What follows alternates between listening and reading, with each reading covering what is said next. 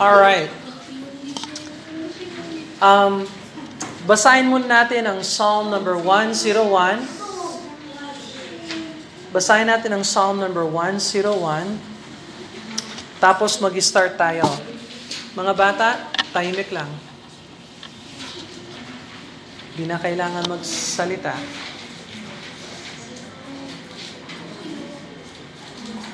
Psalm number 101. At basahin natin ang responsive reading. Mauuna ako sa verse 1, kayo ang verse 2, sa akin ang verse 3, hanggang umabot tayo sa verse number 8. Pagdating sa verse 8, sabay-sabay tayo. Alright, Psalm 101. Mauna ako. A Psalm of David. I will sing of the mercy and judgment unto thee, O Lord, will I sing. I will behave myself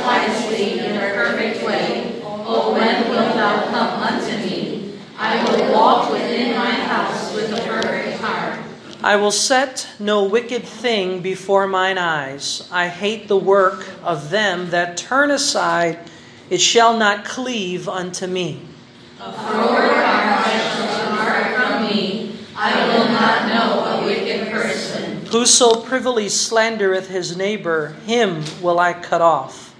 Him that hath an high look and a proud heart will not I suffer.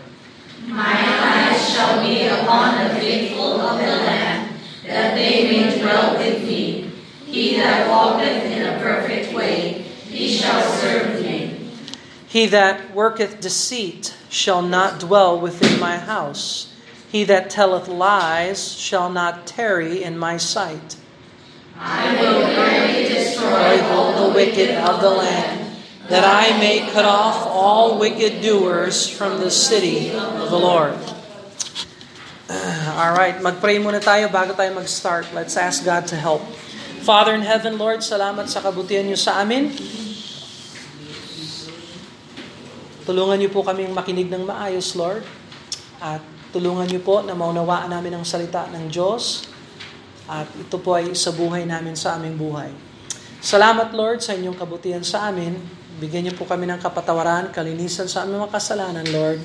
Anumang sagabal sa aming puso, alisin, Lord, upang ang iyong banal na Espiritu Santo ang siyang kumilos sa aming kalagitnaan at uh, aming tangkapin ang iyong mga salita. We love you, Lord. We ask your help in Jesus' name. Amen. And amen. So sa pag-aaral natin ng Book of Psalms, malapit na tayong matapos sa book number 4. So alam natin yung Book of Psalms ay nakabahagi siya sa limang bahagi. At uh, nasa book 4 tayo. At yung book 4 ay basically from Psalm 90 hanggang Psalm 106. Yun ang book 4. Tapos, uh, nasa Psalm 1, 101 tayo tonight at saka 102. Uh, natuklasan din natin yung Psalms na uh, basically from Psalm 93 hanggang Psalm 100, yung last time na, na napag-aralan natin, ay tinatawag nating Royal Psalms dahil uh, highlight niya, pinag-uusapan niya yung paghahari ng Panginoon. That's when Jesus Christ rules and reigns here on earth. And ngayon, sa Psalm 101, um, ang focus ng psalm na ito ay si David. Kaya sabi sa verse number 1, tingnan niyo yung nakasulat doon, a psalm of David. This is an inspired heading. Uh, parte ito ng Hebrew Masoretic text na kung saan nanggaling yung King James Bible natin. At ito ay bahagi ng salita ng Diyos. Hindi siya dapat nakahiwalay sa verse number 1. Katulad ng maraming mga nakasulat ngayon. Yung iba nga, tinanggal na yon, hindi na yung binahagi. So, that is error, mali yan sa mga modern editions ng Bible. Uh, Psalm of David. So, kung babasahin natin yung Psalm 101, uh, obvious na hindi pa siya naging hari ng Jerusalem, pero siya ay itinakdang hari at magiging hari eventually. So, in David's life, we knew that Samuel, the prophet, anointed young David to be the king. And so, uh, as a king, as he assumes the throne, and he'll become a king. Uh, David made promises. So nangako si David na eto ang gagawin ko bilang hari, eto ang gagawin ko bilang hari, eto ang gagawin ko, eto hindi ko gagawin, eto hindi ko papayagan bilang hari. And so he he presents himself as king. He, he'll be assuming the office of a king, of a monarch, and then he will make promises. So let's look at David's uh, vows and David's promises. Pansinin ninyo yung I will, the I wills of David. And this is very important kasi ang ang at pwede natin itong i-apply sa buhay ng Kristiyano. Alam mo ba ang buhay ng Kristiyano ay buhay ng will? Will. Pag sinabing will, ano yung ibig sabihin ng will? Kuya Will. may jacket. May jacket ka.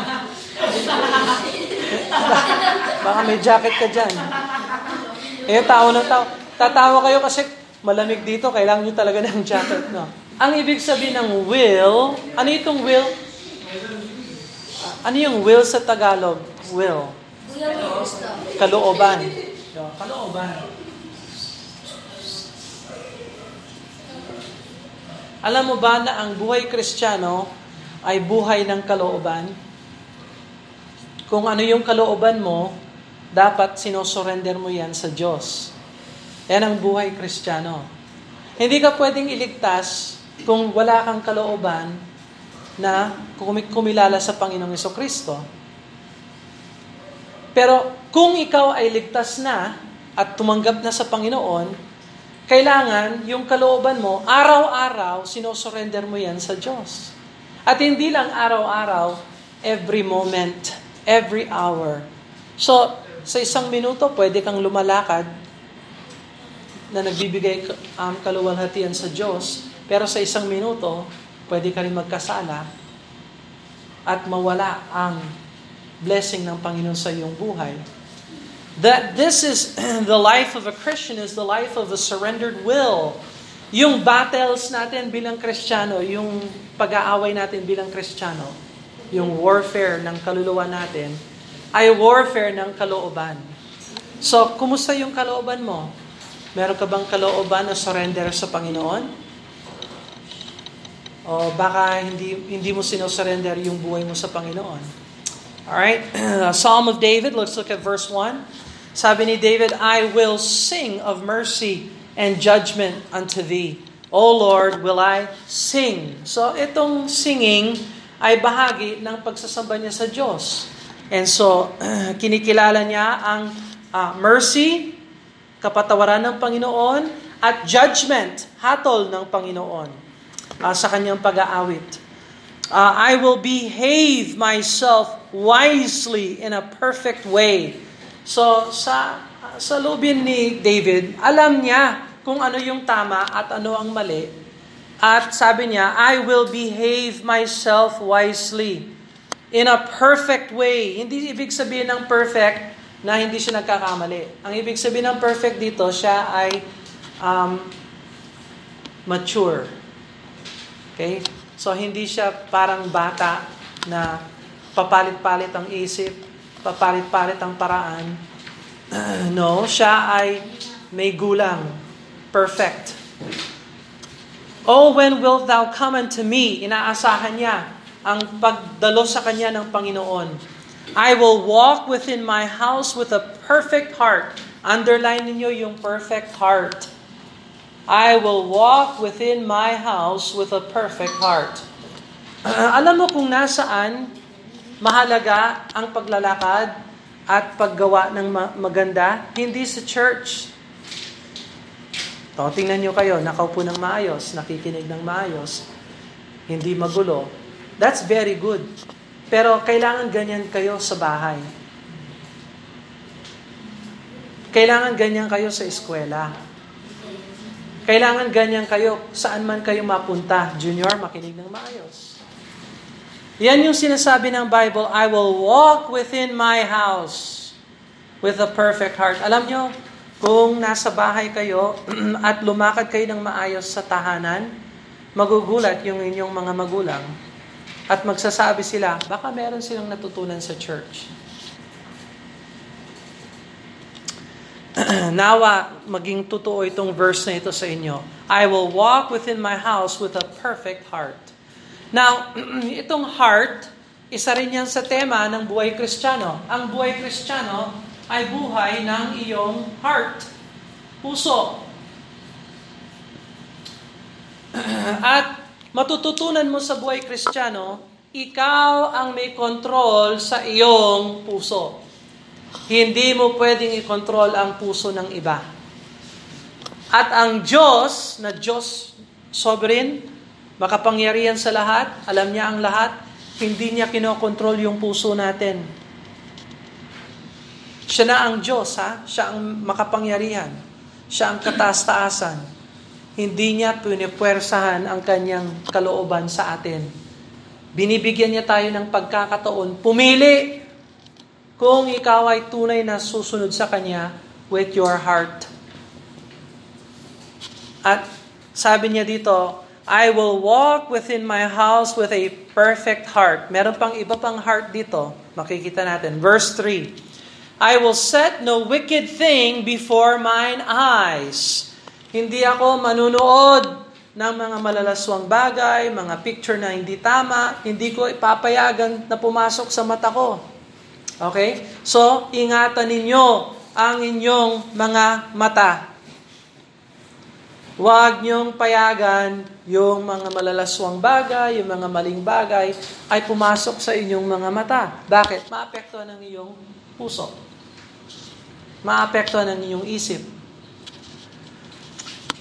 And so, alam ng Diyos yung uh, pintuan ng heart natin at yung kalooban natin, yan yung mata. And so, I hate the work of them that turn aside. It shall not cleave unto me. Nagdesisyon si David habang siya ay hindi pa hari. Uh, hindi ko papayagan na yung mga gumagawa ng kasamaan ay manatiling malapit sa akin. Kailangan natin bilang Kristiyano, kailangan natin iwasan yung mga tao na gumagawa ng mali. We have to separate sometimes sa mga taong gumagawa ng mali kasi mai-impluensyahan tayo na gumawa ng mali. so, tingnan nyo, pansinin nyo yung mga kabataan. Mas madali kayong gumawa ng mali kung marami kayo. Mas madali rin kayong gumawa ng tama kung marami kayo. There's something about youth na na-impluensyahan ka ng isip pero yung matuto kang tumindig sa sarili mong paa at hindi um, gumaya sa marami, yon ang kailangan mong matutunan. Kung lahat ay gumagawa ng mali, ikaw, wag kang gumawa ng mali. Eh kahit na nag-iisa ka lang, may blessing ang Diyos para sa iyo. Verse number 4, tingnan mo itong klaseng heart. A forward heart a forward heart. Magandang word itong forward. Forward. Hindi na ginagamit ngayon, forward. King James word yan. And by the way, sa Sunday morning, pinag-aaralan natin yung paano maunawa ng King James. Meron tayong Strong's Concordance. Uh, matatapos na tayo sa paggamit ng Strong Concordance. Papasok tayo sa English magtuturo ako ng English. At King James English. Ang forward ay isang King James English, hindi na natin ginagamit ngayon. So, anong ibig sabihin ng forward? What does the word forward mean? Oh, dalawang word yan. Galing ito sa Latin, fro at saka ward. Yung fro, ibig sabihin ng fro, um, opposite or against. Against. Uh, against. Opposite. Or contrary. From. Diyan natin nakukuha yung from.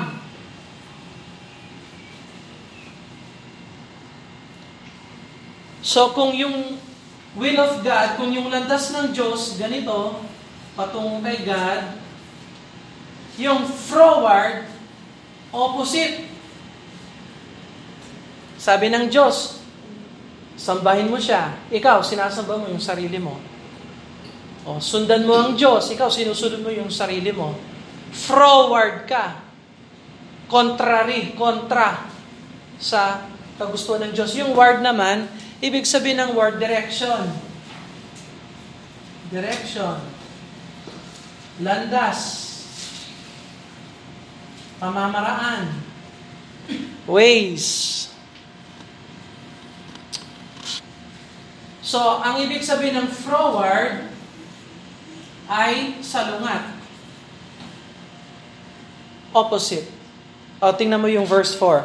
A froward heart shall depart from me.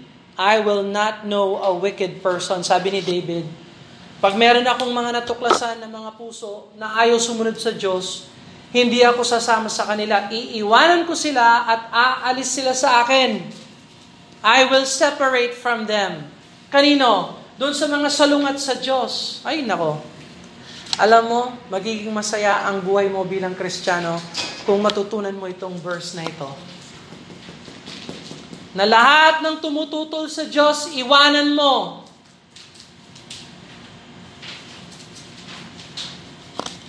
Lahat ng may forward heart. Hindi yung perfect heart sa verse number 2 pero yung forward heart sa verse number 4. Alam mo ang Diyos, kung ikaw ay salungat sa Kanya, may pangako ang Diyos, sasalungutin ka rin ng Diyos. Tingnan mo ang Psalm number 18, verse 26. Psalm 18, verse 26. Page 494 sa Sample Bible. Page 494. Tingnan mo ang Psalm number 18, verse 26. Psalm 18, verse 26. With the pure, thou will show thyself pure. Oh. Doon sa mga puro, ang Diyos, ipapakita niya yung kanyang sarili na siya ay puro. With the pure, thou will show thyself pure. Psalm 18, verse 26. Pero tingnan mo yung pangalawang bahagi ng verse. And with the froward, ayun ang froward, oh. And with the froward, thou will show thyself froward. Oh. Doon sa mga salungat sa iyo, Diyos, ikaw rin, sasalungatin mo rin sila. So, ganun talaga ang Diyos. Napapansin ba ninyo yung theology ng Bible? Kung ikaw ay tapat at tunay sa Diyos, ang Diyos ay magiging tapat at tunay sa iyo. Kung ikaw ay sasamba sa Diyos at uh, sasang-ayon sa Diyos, ang Diyos ay magbe-bless sa iyo at sasang-ayon sa iyo. Pero kung ikaw ay salungat sa Diyos, sasalungatin, sasalungatin ka rin ng Diyos. Okay?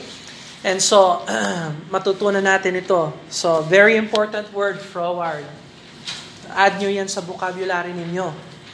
Ang mga English words na ito, One generation lang yan. Pwedeng mawala. Pero one generation pwede ring matanim at matutunan at i-incorporate ulit. So, forward. Uh, anong ibig sabihin ng forward? Against or salungat. Okay? All right. Uh, verse number 5, Whoso, uh, balik tayo sa Psalm 101.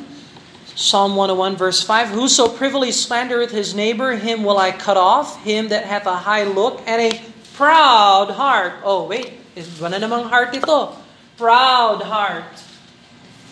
Anong klaseng heart ka? Perfect heart? Forward heart? Or proud heart? Anong ibig sabihin ng proud heart? Mapagmataas. Proud, pride. Tandaan ninyo, ang pride, wala tayong dahilan kung bakit tayo mag, dapat maging proud. Do you know that? We have no reason to be proud. What are we proud about? Are you proud that you are a Christian? What's there to be proud about? Jesus had to die on the cross for us.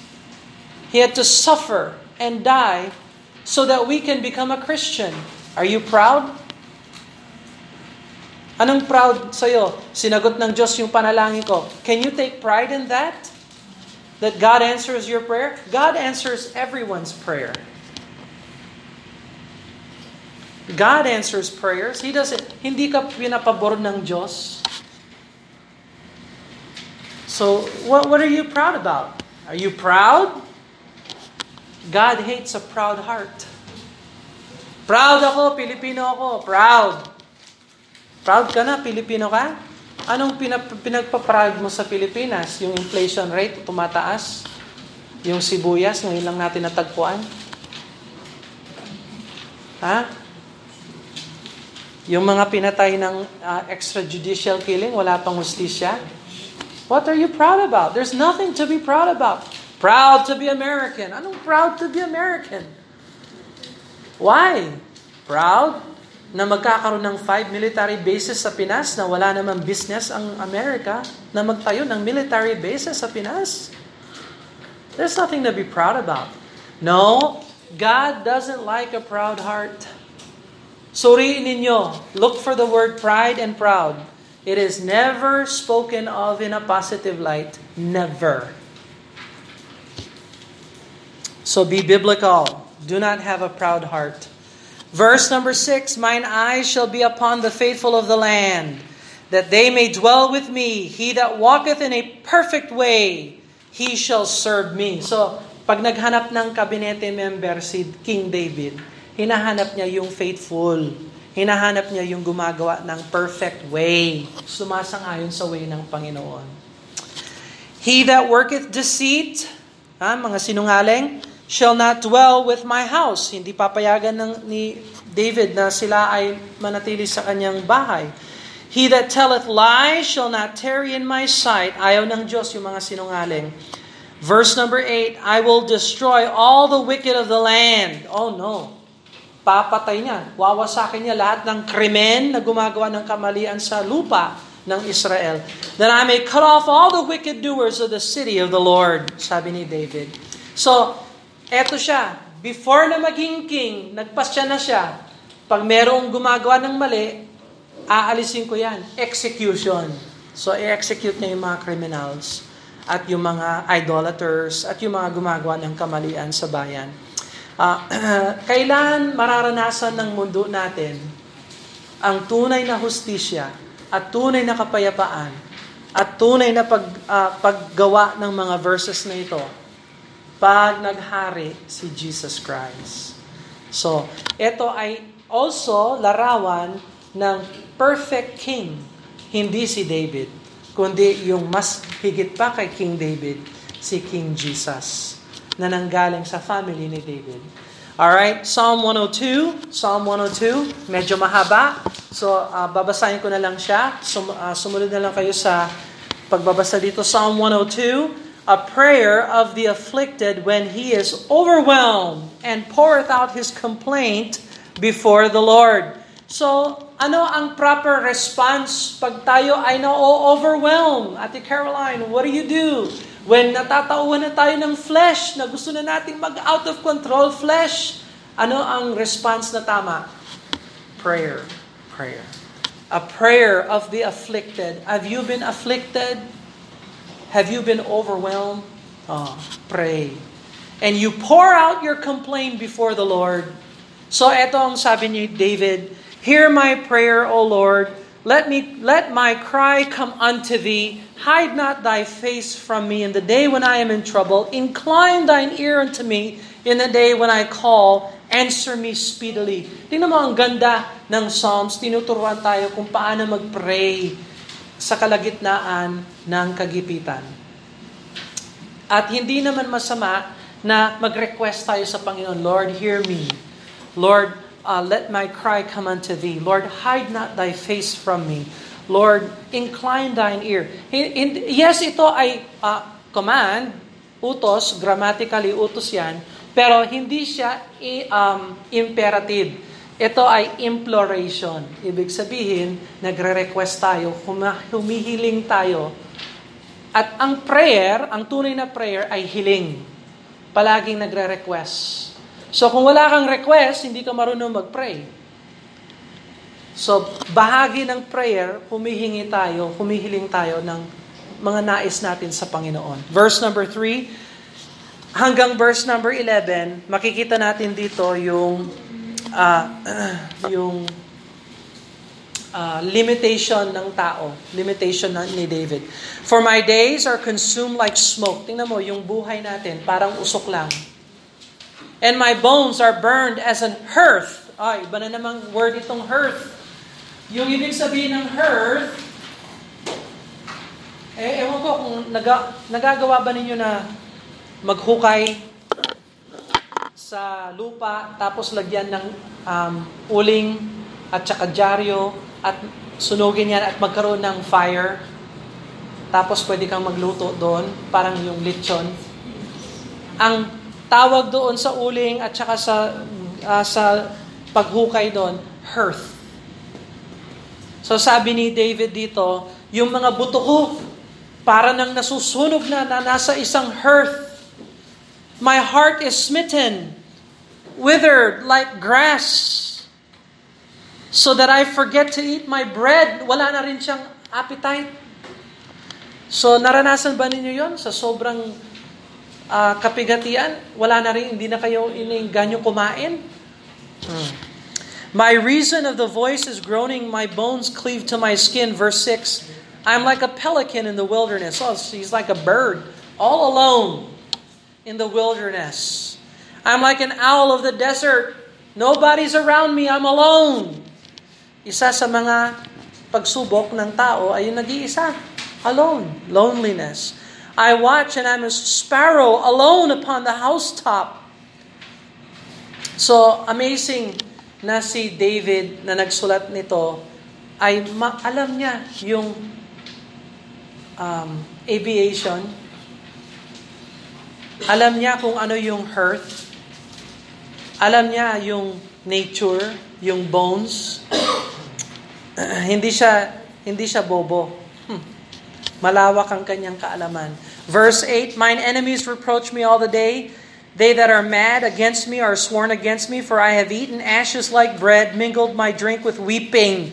Parang iniinom ko na yung luha ko. Tingnan mo ang description talaga ng psalmist. Verse number 10, Because of thine indignation and thy wrath, for thou hast lifted me up and cast me down. Dahil sinumpa mo ako, Diyos, para mo akong ilinagay sa ilalim. My days are like a shadow that declineth, and I am withered like grass. So para lang akong isang damo na biglang sumulpot tapos biglang nalanta. So ganun talaga ang buhay natin. By the way, ang ang susunod from verse 12 to verse 22, ang glory ng Panginoon. So tayo temporary para tayong usok, para tayong isang damo, susulpot, tapos malalanta balang araw, o parang usok, nandyan ng ilang segundo, tapos pumapanaw. Yan ang buhay natin. Pero yung verse 12 hanggang verse 22 ay yung Panginoon. Hindi siya pansamantala. Eternal siya. Verse 12. But thou, O Lord, shall endure forever, and thy remembrance unto all generations. Biro mo, ilang generations nang nakalipas?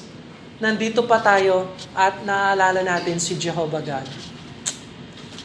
Thou shalt arise and have mercy upon Zion. Lord, nangako ka, magkakaroon ka ng mercy kay Zion. Sino yung Zion? Israel, Jerusalem. Yung lungsod ng Jerusalem ay nasa bundok ng Zion. Kaya pag sinabing Mount Zion, yun yung mountain na kung saan nandun nakapwesto sa tuktok ng Zion, yung Jerusalem. For the time of favor of her, yea, the set time is come. For thy servants take pleasure in her stones, and favor the dust thereof. So shall the heathen shall fear the name of the Lord, and all the kings of thy earth thy glory. Verse 16, When the Lord shall build up Zion, he shall appear in his glory. He will regard the prayer of the destitute and not despise their prayer. So maraming mga mananalangin pagdating ng time na itataguyod niya yung kingdom niya sa Zion. This shall be written from for the generation to come. Doon sa mga maharap na generation. the people which shall be created shall praise the Lord. For he hath looked down from the height of his sanctuary, from heaven did the Lord behold the earth, to hear the groaning of the prisoner, to loose those that are appointed to death, to declare the name of the Lord in Zion and his praise in Jerusalem when the people are gathered together and the kingdoms to serve the Lord. This is millennial. Sa millennial kingdom, mangyayari yan. Lahat ng mga kingdoms ng mundo ay mag-worship sa Panginoon. He weakened, verse 23, my strength in the way, shortened my days. I said, Oh my God, take not away in the midst of my days, thy years are throughout all generations. Of old thou hast laid the foundation of the earth, and the heavens are the work of thy hands. They shall perish, but thou shalt endure. Yea, all of them shall wax old like a garment, as a vesture shalt thou change them, and they shall be changed. But thou art the same, and thy years shall have no end. So hindi tayo hindi siya katulad natin, tayo nalalanta, nawawala, tayo parang para tayong damit na may bagong damit, pero ilang buwan lang or ilang taon lang, may butas na, kumukupas, nawawala yung kulay, at nagiging basahan. pero hindi ganun ang Diyos. Siya ay nananatili. Verse number 28, Thy children are the The children of thy servants shall continue, their seed shall be established forever. So, sa pag-alam natin ang uh, timeline ng Millennial Kingdom, gaya ng pinag-aaralan natin.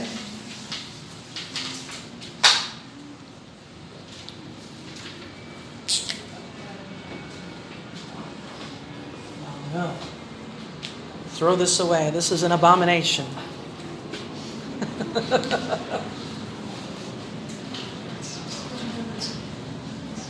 this is an abomination too. Throw that away. Ano ba nangyayari sa atin? Oh, tingnan natin ito kung tama.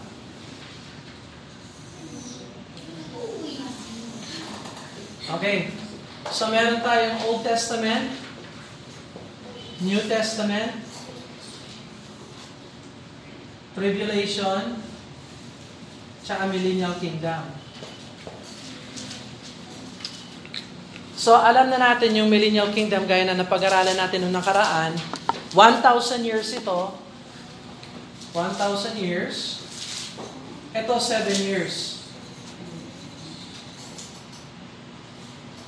At itong pangyayari na ito, ang tawag ng Bible dito, Day of the Lord. Day of the Lord. Kapighatian, panghihirap na walang katumbas sa buong kasaysayan ng mundo ang mangyayari for seven years. Yan yung seven years lockdown na pinag-uusapan natin. Ang mga ha- maghahari ng seven years na yan ay yung Antikristo. Pagbalik ni Jesus Christ, Revelation 19, Revelation 19, babalik siya, tatapak siya sa Mount Olives at itataguyod niya yung kanyang kingdom. Merong 75 days dito. 75 days. According to Daniel chapter 12. Meron siyang 75 days muna bago niya eh, maging bago niya itaguyod yung kanyang kingdom. Pero pag nataguyod niya yung kanyang kingdom, maghahari siya for 1,000 years. At natuklasan natin yan last week. Sino ang um, sino ang magiging hari ng millennial kingdom? Ito si Jesus Christ. Tingnan mo ang Daniel chapter 7 verse 14. Daniel chapter 7 verse 14. Page 769. 769 sa sample Bible. Tinan mo ang Daniel chapter 7 verse number 14. So ang Book of Revelation ng Old Testament ay yung Book of Daniel. Yan ang prophetic book. Daniel chapter 7 verse 14. Page 769. Daniel chapter 7 verse 14. And there was given him dominion and glory and a kingdom that all people, nations, and languages should serve him. His dominion is everlasting dominion, which shall not pass away, and his kingdom that which shall not be destroyed. So may prophecy sa book of Daniel na pag si Jesus Christ ang namuno, hindi na siya hindi na siya ma, ma, ma, ma, never na siyang hindi magiging king. He will always be king forever. So uh, Revelation chapter 5 verse 10 Tingnan mo ang Revelation chapter 5 verse 10. Pinaka last book ng Bible, yung book of Revelation. Ganon din, prophetic yung book of Revelation. Revelation chapter 5 verse number 10. Revelation 5 verse 10. And has made us unto our God kings and priests, and we shall reign on the earth. So, sino ang kasama niya na maghahari sa millennial kingdom? Tayo na ginawang hari at pari ng kanyang kaharian. So tayo na sumasampalataya kay Yesu Kristo bilang Panginoon Diyos sa tagapagligtas ng kaluluwa natin. Uh, tayo ay maghahari na kasama niya. Merong mga tao sa millennial kingdom. There will be humans. Humans. And animals. Gaya ng mundo natin ngayon, may humans at saka animals. Meron ding humans and animals sa millennial kingdom. Tingnan mo ang Isaiah chapter 11. Go over to Isaiah chapter 11. Isaiah chapter 11. Page 617. Page 617 sa Sample Bible. Page 617. Isaiah chapter 11 Isaiah chapter 11, verse 6. Isaiah chapter 11 and verse number 6. Tingnan mo sabi ng Bible dito. The wolf also shall dwell with the lamb, and the leopard shall lie down with the kid, and the calf and the young lion and the fatlings together and a little child shall lead them. Tingnan mo, yung mababangis na hayop, mga, bababa, mga mababangis na hayop ay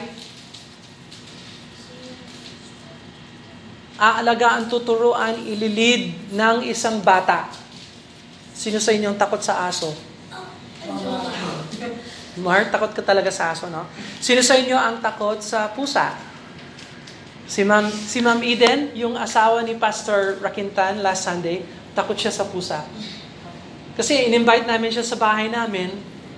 Sabi ko, Ma'am, takot ka ba sa ibon? Merong mga iba, takot talaga sa ibon. Okay lang yun. It's normal. Pero sa Millennial Kingdom, aalisin ng Diyos yung kabangisan. Tingnan mo, yung wolf katabi ng lamb. Eh, nung kinakain ng wolf, lamb. So hindi na sila hindi na sila mag-aaway-away. Tingnan mo ang verse number 7, Isaiah 11 verse number 7. And the cow and the bear shall feed, their young ones shall lie down together, and the lion shall eat straw like the ox. O hindi na hindi na magiging mabangis yung lion. Gusto niyo na maka makahawak ng lion, makasakay ng lion? Oh, sa millennial kingdom pwede. Verse number 9 They shall not hurt nor destroy in all my holy mountain, for the earth shall be full of the knowledge of the Lord as the waters cover the sea. Oh, by the way, verse 8 And a sucking child shall play in the hole of an asp. Yung asp, ASP, uh, snake yan, snake. So yung bata, maglalaro siya sa pugod ng mga snake at hindi siya makakagat. Sino yung kumain ng lunch last time? Na may cobra sa bahay. Si ano yun? Si Joy, no? Kumakain ng lunch, may cobra. No? Hindi yung inamin na cobra, yung talagang cobra. And weaned child shall put his hand on the cockatrice den. Yung cockatrice, ang ibig sabihin ng cockatrice dyan, yan yung uh, para siyang snake at saka manok na pinagsama na wala tayong cockatrice, uh, wala tayong cockatrice ngayon, pero magkakaroon tayo ng cockatrice sa Millennial Kingdom. Pero hindi siya mabangis at siya ay magiging uh, maamo. And so, sino ang uh, so meron tayong humans and animals. Ano ang gagawin ni, ng Israel? Uh, may hahatol sa Israel yung mga 12 apostles. Yung mga apostol ng Panginoong Yeso Kristo na tumawag siya ng 12, sila ay hahatol sa Israel. Alright? Matthew chapter 19. Tingnan mo ang Matthew 19. Matthew 19. Matthew 19. Matthew 19, page 839. Page 839 sa Sample Bible. Page 839. Matthew chapter 19, verse 28. Matthew 19, verse 28. And Jesus said unto them, Verily I say unto you, that ye which have followed me in the regeneration with the Son of Man shall sit in the throne of his glory, and ye shall sit upon twelve thrones, judging the twelve tribes of Israel. So kayong twelve na sumunod sa akin, pagdating sa regeneration, ito yon yung regeneration, time na i-renew ng Panginoon ng buong mundo, kayo ang hahatol sa Israel, sa bayang Israel. So ang millennial kingdom talaga ay nakafocus sa Israel. Hindi yan para sa mga Kristiyano, necessarily. So, sila ang maghahari sa, Isra- sa Israel. Tayo naman, hahatol din tayo, gagawin tayong pari at hari according to Revelation chapter 5 verse 10 na binasa na natin. Uh, ano ano ang magiging capital ng Israel, Jerusalem. Jerusalem. Uh, ano yung capital sa Tagalog? Pangunahing lungsod. So sa sa sa Tagig, ano ang pangunahing lungsod ng Tagig? What is the capital? Capital ng Tagig City? Wala. O yung City Hall? Saan ang City Hall? Diyan lang. Very good. Okay, so sa ngayon, yung City Hall nasa Tuktukan. So yung barangay Tuktukan ang pangunahing barangay. So sa Israel, merong pangunahing lungsod. That will be Jerusalem. Headquarters yan ng Millennial Kingdom. Tingnan mo ang Isaiah chapter 2. Balik tayo sa book of Isaiah chapter 2. Isaiah chapter 2. Inahanda ko lang kayo para pagdating ng Millennial Kingdom, alam na ninyo kung nasaan yung mga ito. Isaiah chapter 2. Ops, makinig lang. Malapit na ako matapos. Isaiah chapter 2. And um, anong page yung Isaiah 2? 610. 610. 610. 610. Isaiah chapter 2, verse number 2. Tingnan mo ang verse number 2. And it shall come to pass in the last days that the mountain of the Lord's house shall be established in the top of the mountains, and shall be exalted above the hills, and all nations shall flow into it. So, anong magiging pinakamataas na mountain? Hindi na yung, ano ba yung mataas na mountain ngayon? What's the highest mountain in the world today? Everest, no? Mount Everest. Uh, is that in India? Nepal? Nepal, nasa Nepal. It's in the border, isn't it? China. And Nepal. Pinakamataas, Mount Everest. But according to Isaiah chapter 2 verse 2, the highest mountain will be Jerusalem. So sa tribulation, yayanig ang mundo, mag, magiging iba ang geog, topography ng mundo natin. Uurong talaga ang Mount Everest at saka yung mga Himalayan mountains, mafa-flatten yan. At aangat talaga yung Jerusalem. Verse number uh, 3 And many people shall go and say, Come, let us go up to the mountain of the Lord, to the house of God, the God of Jacob, and he will teach us of his ways, and we will walk in his path. Out of Zion shall go forth the law and the word of the Lord from Jerusalem. Also, yung capital talaga, Jerusalem. And he shall judge among the nations and shall rebuke many people. Magre-rebuke si Lord sa millennial kingdom. Ba, bakit magre-rebuke? Kasi Pag, ang, ang ibig sabihin ng rebuke, pagagalitan. Pagagalitan ng Panginoon ng mga nations sa loob ng millennial kingdom. Ah, kayo, hindi kayo nakikinig, hindi kayo gumagawa ng tama, hindi ko kayo bibigyan ng ulan. Oh, magkakaroon kayo ng tagtuyo. Hanggat hindi sila manumbalik. Kaya sa millennial kingdom, Maraming susunod sa Panginoon, pero yung puso nila salungat pa rin. Pero yung panlabas nila, yung basic requirements ng Panginoon, may itutupad nila. Pero may silent rebellion. Alright? Um, marami pa tayong dapat pag-aralan sa, sa Millennial Kingdom. so, tingnan mo ang Sino ang sinong papasok sa millennial kingdom? Yung mga saved. Saved lang. Saved Jews at saka saved Gentiles. So, yung tribulation, hahatulan ng Diyos lahat ng hindi saved, papasok sila sa impyerno. Lahat ng saved, papasok sa millennial kingdom. Na-survive nila yung tribulation period. Now sila, na saved, Jews at saved Gentiles, one generation lang sila na saved. Yung first generation lang. Yung susunod nilang mga anak, hindi sila saved automatic porque nasa loob sila ng millennial kingdom. Meron silang will, meron silang heart na kailangan isurrender sa Panginoon. So, uh, we'll continue this next week. Let's pray and ask the Lord to bless them. Manalangin tayo.